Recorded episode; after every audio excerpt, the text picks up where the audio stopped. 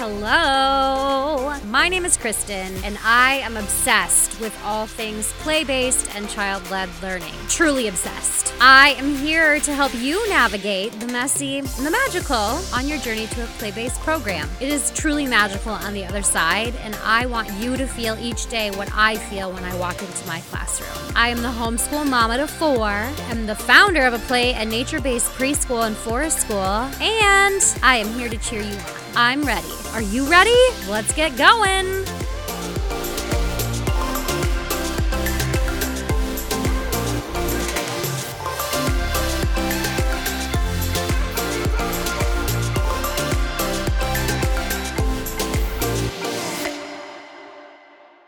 We are going to do a series of podcasts on society accepted rules that have been kind of misguidedly put into place, probably not by like ill meaning adults, but just over time, we have come to expect things of children that are not developmentally appropriate. And so I wanted to do a series of podcasts about the things that adults expect of children that are not developmentally appropriate in early childhood settings. So we'll dig into a lot of them, but today, the rule of we must sit to learn is the rule that I want to dissect today. And when I say rule, I, I mean it's it's just a general thing that many adults maybe not now, maybe some of you are farther along in your developmentally appropriate or play-based journey that um, you see these things and you're like, oh my gosh, that's not developmentally appropriate. But you were more than likely probably there at some point in your career in early childhood education and i was. So i'm going to rewind and give a few examples of what i have seen and what i have done that maybe many of you are doing still and i'm still guilty. Like there are so many times where i just i can't handle all the movement around me as i'm doing a circle time and so um, I'm I'm there. I feel ya, but I'm going to give you some tips, things that have helped me to settle into this, moving to learn, and hopefully it'll help you. So the first uh, thing is when I first started out, if you listen to any of my podcasts before, prior to this, you would know that I started off in a more traditional preschool setting where, you know, the teacher kind of dictated everything and it was a very teacher directed program. And I had circle time, and my circle times would last, I don't know, probably 20 minutes, maybe sometimes a half an hour. I did the whole gamut, the calendar, all the things. Um, story, movement, we had to do it all in that chunk of time and played a game, learning game, whatever it may be. And there was a, um, there, there was a song that we used to do, and now I'm not even going to be able to remember it because I haven't even done it in so long, but it's like some sort of a crisscross applesauce. Like, open them, shut them, open them, shut them. I don't even remember what it is. it's probably a good thing, but there are there was a song or like a little poem or finger play that I did that got children to sit up straight, hands in the lap, mouth closed, crisscross applesauce. And I, I now recognize that that's not developmentally appropriate, but it is something that I used to do. And I used to spend so much time regulating how the children would sit or not sit, or I, I thought that they weren't paying attention when they were moving or when they were not looking at me. And it was always an eyes on me, one, two, three, eyes on me, one, two, three, eyes on me. And uh, I know now that that's not developmentally appropriate, but I didn't at the time. And I spent so much time trying to regulate those children in those spots, on those carpet squares, on those letters, on their assigned letter. And it was exhausting. And I would leave the day exhausted from trying to get them to stop moving because I thought they weren't learning if they if they were moving. I needed them to pay attention to me so that they could learn all the things. I went to a preschool in somewhere down south it was like Alabama or Tennessee. And uh, it was a nature preschool. And I just wanted to see like what it was like compared to our nature preschool. And uh, they had a beautiful property and they spent a lot of times outdoors and it was fantastic. However, during circle time, and this was this was after I had already found play-based learning and, and really started digging into what's developmentally appropriate for young children she's the teacher spent so much time telling children to stop doing things and telling them to stop moving and telling them to pay attention and telling them to eyes on me and telling them to crisscross applesauce and telling them to close their mouths and all of these things. And she was trying different techniques to get them to sit still. Um, she wasn't recognizing that their needs were their needs were that they needed to move. And her circle time was very structured. It was very they did like tally marks for the days or like the straws and the bundles. These kids were four. And like the tens and the ones and the patterning and they were adding like numbers which some children are ready for. I understand that but they were adding like two digit numbers practicing how to do that practicing how to spell words sounding out letters things that most four year olds aren't quite ready for. So their brains just weren't there with her and their brains were moving because that's how children learn is they learn through movement. They need to discover the whole entire world around them in order to be able to rein their bodies in and have the self-regulation to be able to do some of the tasks that are going to be expected of them as they get older. So, um I was exhausted by the time I left that circle time, and I was so thankful that I had found the a more developmentally appropriate way to engage with children at circle time. My own experience now, as I do have my own play based program, is that I still find myself falling back to this. Yes, I have, we have circle times and generally, my circle times are so engaging that children want to be there and they want to participate. But there are days where children are just like, meh, I don't feel like it. And as an adult, I, I feel like that sometimes too. There are many days where I just want to like go lay down in my bed and not even have to deal with anything. My brain is just not there sometimes. And that is true for children too. They don't always have to be there. So, my circle times are very, very uh, movement friendly children can lay down if they feel like it, as long as they are not rolling around and bumping into all of the other people or sometimes i mean they even need to make noise sometimes and that's okay. That can be really challenging if you're trying to read a story and somebody can't hear. So in those instances i i'll say something like uh, sally when you're making that noise it's very hard for tommy to hear next to you. He can't listen to the story so just kind of pointing out that what they're doing is affecting others. There are times I, I know I did a video at one point because I had circle time anarchy. and it was uh, just, I don't even know what it was. There was some sort of a book. My own attitude that day was probably just a little on edge. The children were on edge. I don't I don't even know what I was doing at this circle time, but like nobody I could tell that they were not interested. And so I was like, okay, well if you don't want to listen, it's it's kind of hard for the people who do want to listen to be able to, to take part in this. So if you don't want to listen, you can go to the back of the room and do a puzzle. Well, everybody except for like two kids left. and it was like total anarchy. And it was loud back there and they were having fun. It was great. Good for them me on the other hand I, I, still sometimes have trouble with that. Like oh what did i do wrong? Why don't they want to pay attention? So the next day and this really has nothing to do with movement. I mean it kind of does because my adult expectations were a little bit higher than what was developmentally appropriate that day. But the next day i was like mm, what can i do for circle time that will like cause them to really miss out on something. And I totally wanted to do some sort of like a really yummy candy taste testing the next day and spite those that had left my circle time. Um, I did a I did a taste test and most of the kids participated. Some still wanted to go do the puzzles and that was fine. So um, I'm going to give you some some tips of things that you can do to settle into the developmentally appropriate behavior of movement in your more structured circle time type environments but th- that one of them is is that you you may have anarchy for a few days and how to navigate that. So, I still sometimes at my circle times have the urge to say like sit still or find your carpet square or I need you to sit up or can you please sit down?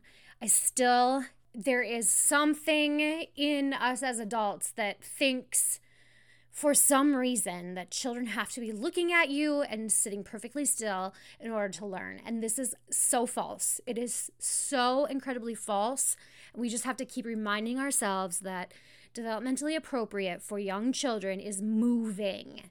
And so you need to plan circle times that allow children to move. Plan your environment, your whole day around the fact that children need to move to learn. So, if they are doing a lot of sitting, you're probably going to have a lot more behavior type issues that you deem as behavior issues because the expectations that are placed on them in your room are not developmentally appropriate. And so they are their bodies are saying, "Let me move." So we need to let children move. The development of a child is totally dependent on the movement of the body. We learn best when we use all of our senses, all of them, to explore and to discover and to learn about the world around us in order to be able to sit at a desk in the later years because that's what we hear a lot of times like well they're going to have to learn how to sit someday. They're going to have to go to kindergarten and they're going to have to sit down. But in order to be able to have them be able to sit at a desk in later years a child must have control over their body over their muscles. It's called self-regulation. They must be able to have the chance in their early childhood experiences to move, to run, to jump, to crawl, to balance, to spin, to squirm, to skip all the movements, all the times, in all different ways. So that was a lot. um, I have a few more points and then I'm going to get you into some tips. So I've already kind of covered this, but fidgeting and moving does not equal ADD or ADHD. There are so many children who are misdiagnosed because the environment that we have created for them is not developmentally appropriate and we aren't meeting their needs to move. So, like, when I watch a movie, like if I'm sitting at home on the couch and I watch a movie, I'm up, I'm down, I'm crossing my legs, I'm uncrossing my legs, I'm laying down, I'm sitting up, I'm sh- squishing pillows to fit my head, I'm going to get something to eat. I cannot sit in the same position for a whole entire movie, not even for a whole entire episode of a TV show. So we can't expect children to not move when we are doing a structured activity with them at a table or at this at circle time. So just because they move does not mean ADHD. It does not. We need to take off our adult lenses and give these children a developmentally appropriate environment. Crisscross applesauce should not even be a thing. It really shouldn't. It's not a normal way to sit. I don't sit crisscross applesauce. There are so many people who do not sit crisscross applesauce at any other point in their uh, life other than early childhood, early childhood when they're sitting on a rug. It's a not a normal way to sit at all. You have to be able to cross the midline to be able to do that. And to be able to cross the midline, there's lots of different activities and things that you need to be able to do to be able to cross over the midline. It can be so uncomfortable for so many different kids. So like we should outlaw crisscross applesauce, please. The next set of things are things that you can try to do. You can try them all or try one. My advice is don't try them all in one day. Again, whenever you try something new in your program, you're going to need at least I don't know, a few days to a couple weeks to get the hang of it, to get the routine of it, and to get people, get those little people used to the change because they're going to see change and they're going to go crazy. And that's just the way change is. So just make sure that you settle in knowing that it might be a wild ride for a while if you change if you decide to implement any of these things into your more structured group or circle times. So if you have a circle time where so here's number 1. If you have a circle time where children sit in a group together, offer different ways for them to sit or different things for them to sit on. Let them do um, let them stand. Let them lay down in a certain area have a certain area of the rug for the layer downers. Awful wobble seats or cushions. They make these really cool chairs that are like a pedestal and they kind of wobble back and forth. Or let them stand in the back. I have had a lot of standers in the past again, be prepared for wild. Be prepared for kids to be up, down, all around, and plan ahead for that. Maybe plan your circle time to incorporate some of this movement, some of this up, down. Do a really fun song. There are many books out there, read alouds, that allow children the chance to move during the story. So maybe for the time being, implement some of those bigger uh, stories or those bigger movement songs in order to get them up and moving so that uh, the change doesn't it doesn't affect them for the whole entire circle time just for a partial piece of the circle time. Uh, number two let the children if they're if they're fidgety let them have a fidget of some sort or to doodle. You could again set a certain space aside just for this. Again everybody's to want to do it for a while and you'll get to the point where it'll weed out to the kids who really need it and the ones who don't. Number 3 is absolutely never take away recess. If your program or your uh, early childhood classroom, your preschool, whatever it may be, whatever environment, do not take away recess ever, ever, ever, ever. Usually, the children who get recess taken away are the ones who need it the most. So, do not, do not take away recess. They need it.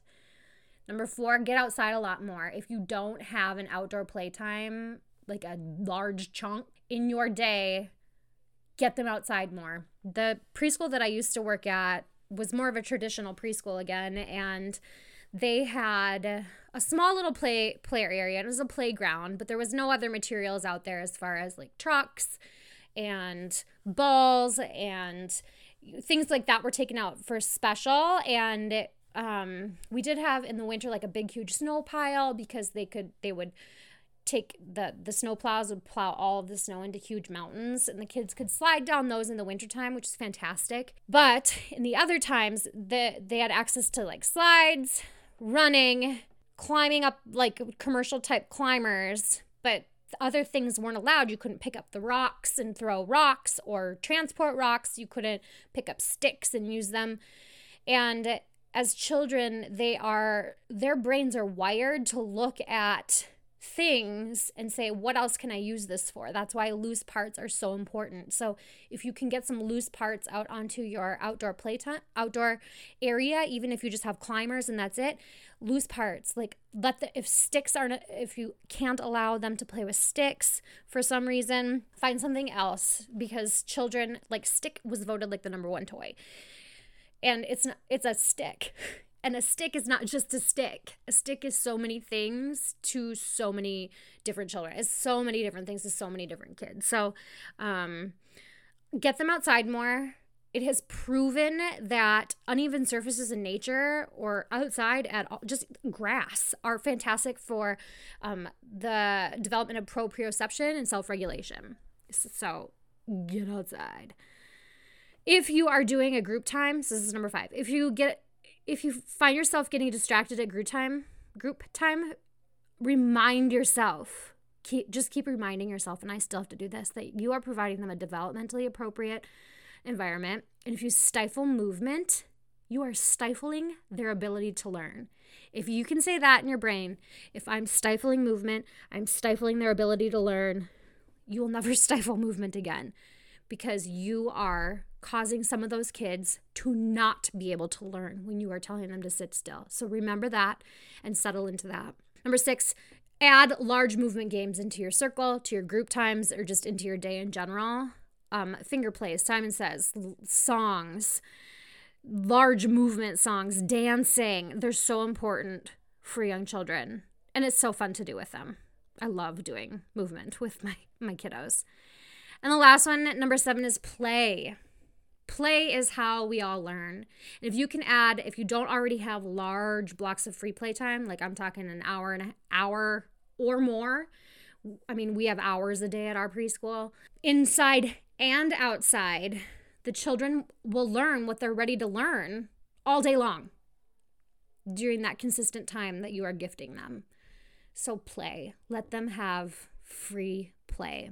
That is my advice for crossing out the rule that children must sit to learn, that people must sit to learn. If you have anything you want to add, um, send me a message on Instagram. I love getting messages from people.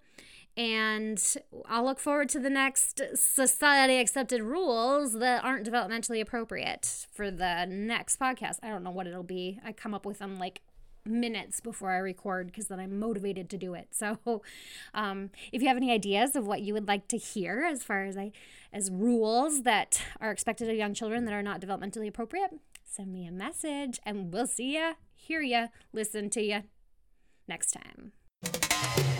Hey, I need you to do me a huge, huge, huge, huge favor. If you liked listening and you want to be able to hear more, can you please go onto iTunes and leave me a five star review? I would so appreciate it. And then connect with me on Instagram. It's learning.wild. We'll see you around.